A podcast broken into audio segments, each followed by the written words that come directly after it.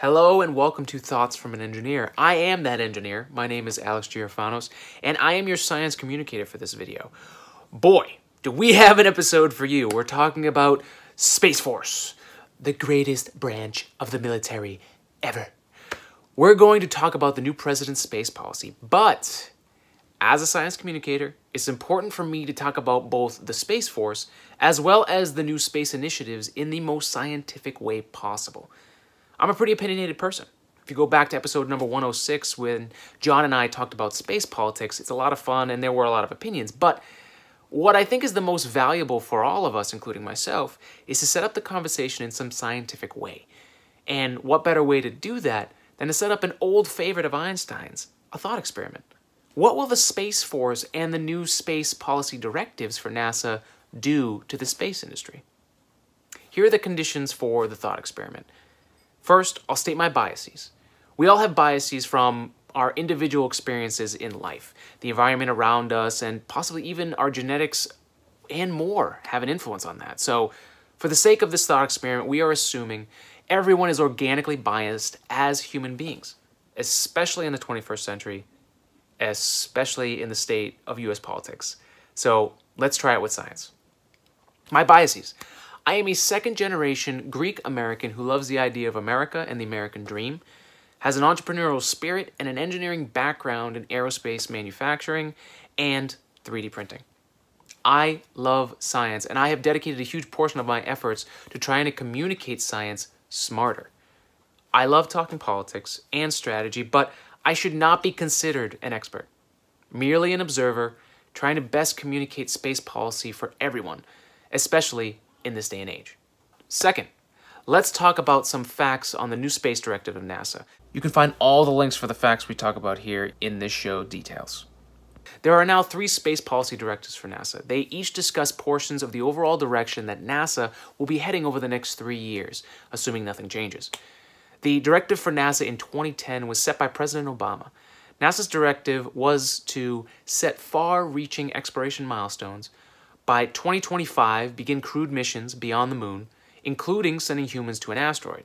By the mid 2030s, send humans to orbit Mars and return them safely to Earth. NASA's latest directive, set in December of 2017, by our current president, states NASA's Space Policy Directive 1 is to lead an innovative and sustainable program of exploration with commercial and international partners to enable human expansion across the solar system and to bring back to Earth new knowledge and opportunities. Beginning with missions beyond low Earth orbit, the United States will lead the return to humans to the moon for long term exploration and utilization, followed by human missions to Mars and other destinations. On May 24th, 2018, NASA received the Space Policy Directive 2 after it was signed by the President. Space Directive 2 is on streamlining regulations on commercial use of space.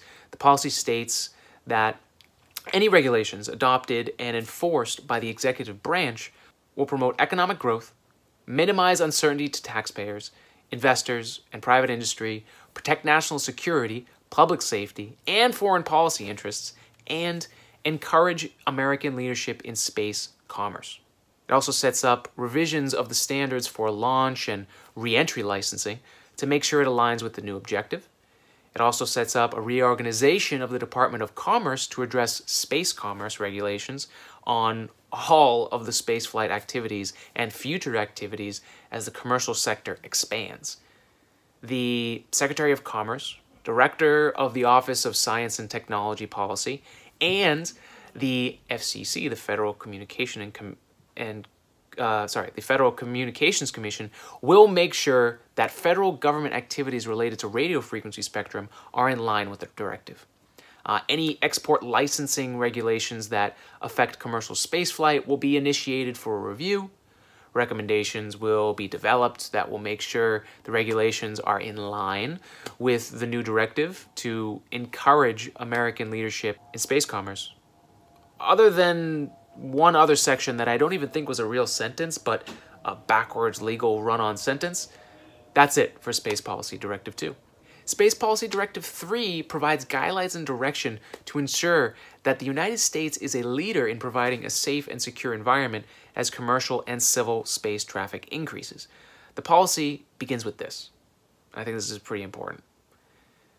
For decades, the United States has effectively reaped the benefits of operating in space to, to enhance our national security, civil, and commercial sectors our society now depends on space technologies and space based capabilities for communications, navigation, weather, forecasting, and much more. Given the significance of space activities, the United States considers the continued unfettered access to and freedom to operate in space of vital interest to advance the security, economic prosperity, and scientific knowledge of the nation. The new directive seeks to reduce the growing threat of orbital debris to the common interest of all nations.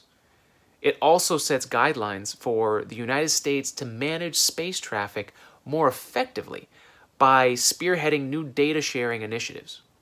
In closing, Space Directive 3 states the United States will maintain and expand its leadership in space by increasing its capabilities and developing standards and practices.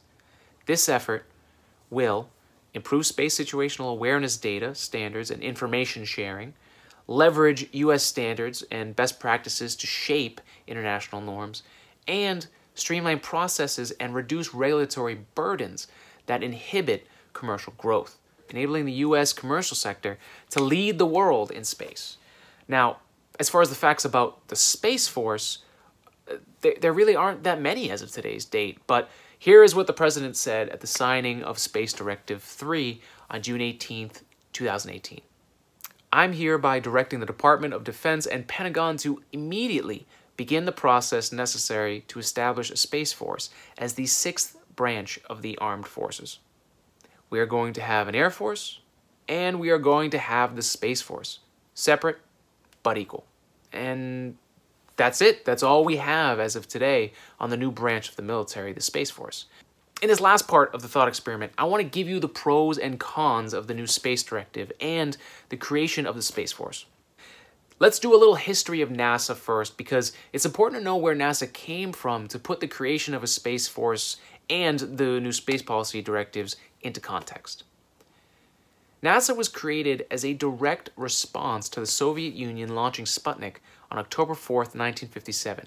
It changed the way we looked at space, politics, defense, technology, and led to incredible scientific developments. NASA was created under President Eisenhower when he signed the National Aeronautics and Space Act on July 29, 1958. The original space race occurred once technologies were developed and the Soviet Union and the United States were trying to see who could be the first on the surface of the moon. There were a lot of fears that an enemy could gain the ultimate high ground of the moon and would have the superior position to, say, drop a bomb wherever they wanted, with the enemy being too far away to retaliate. So, needless to say, it was a crazy time to live. With President JFK, we had the funding for NASA to de- develop the technologies to get us to the moon because it was under a national defense budget. And we succeeded. We got to the moon first. And even though many things, as well as early failures, got in the way, we still succeeded. Now, with President Nixon, when he was in office, three things happened. The space shuttle started development, and the Environmental Protection Agency was created after we got our first picture of the Earth from the moon. Um, put the whole thing into perspective for us. But we also changed the budget for NASA from being funded as a national defense budget issue to something closer to a national parks budget. Ever since then, NASA has had to sell what research and missions got funded to a revolving door of politicians and presidents with differing political views including the direction NASA should take. We decided to focus our efforts on the space shuttle, which helped us create the International Space Station and allowed us to maintain human presence in space by launching Americans from American soil. But with President W. Bush and following the Challenger and Columbia disasters, human spaceflight was deemed too risky, and the shuttle was unfortunately retired without a plan to launch American astronauts from American soil. So we focused again on the moon with the Constellation program under President W. Bush, uh, President George W. Bush.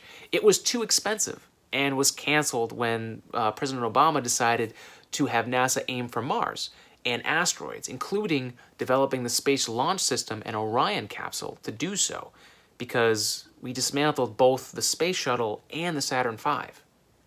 Now, having NASA change course every eight years between the Moon and Mars was extremely costly, and I would say set us back in our progress. So, the first pro of the new Space Policy Directive is that as of now, it is still planning on using the Space Launch System in Orion, which means all of the funding, research, and development NASA used during eight years of the Obama administration will not be wasted, unless something changes. Uh, another pro to the new Space Policy Directive is that it plans to use the moon as a stepping stone for Mars and beyond. This is to me the best of both worlds and allows NASA to lead our adventures into the final frontier. The basic idea is this if if we develop the technology to colonize Mars or simply survive and live on the surface of something, what do you do when there's an emergency? Like in The Martian. Right now, if you were on Mars with an emergency and we launched a rocket immediately, immediately from when we, you had that issue, it would take at least six to nine months for us to get there. You're kind of screwed. But if you develop and find most of the problems of living on another planet with the moon, we can send a rescue mission to the moon. We have a chance of saving that crew. We just don't have a chance of saving that crew with a Mars mission right now. At least not today. The con of this new directive is that it doesn't have any clear goals on when any of this new technology is needed to be made and and when these moon and Mars missions are gonna are gonna happen.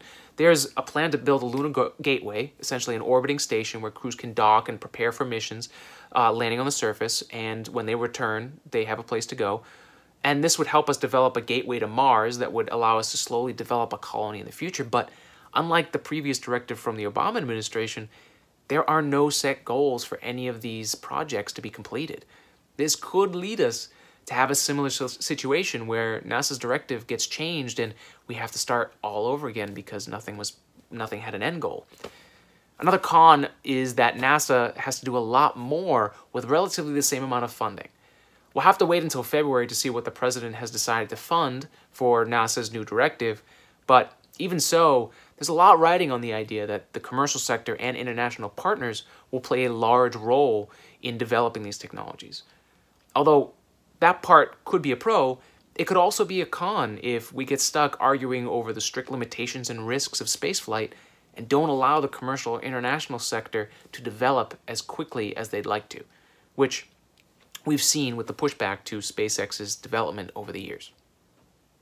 And with the introduction of the Space Force, I think that someone worried about a space industrial complex isn't totally in the wrong. But in order for a Space Force to have that much leverage, it's going to take a very long time, unless something changes. We honestly don't know what the extent the Space Force will have to influence space activities a year from now, never mind 10 or 20 years from now.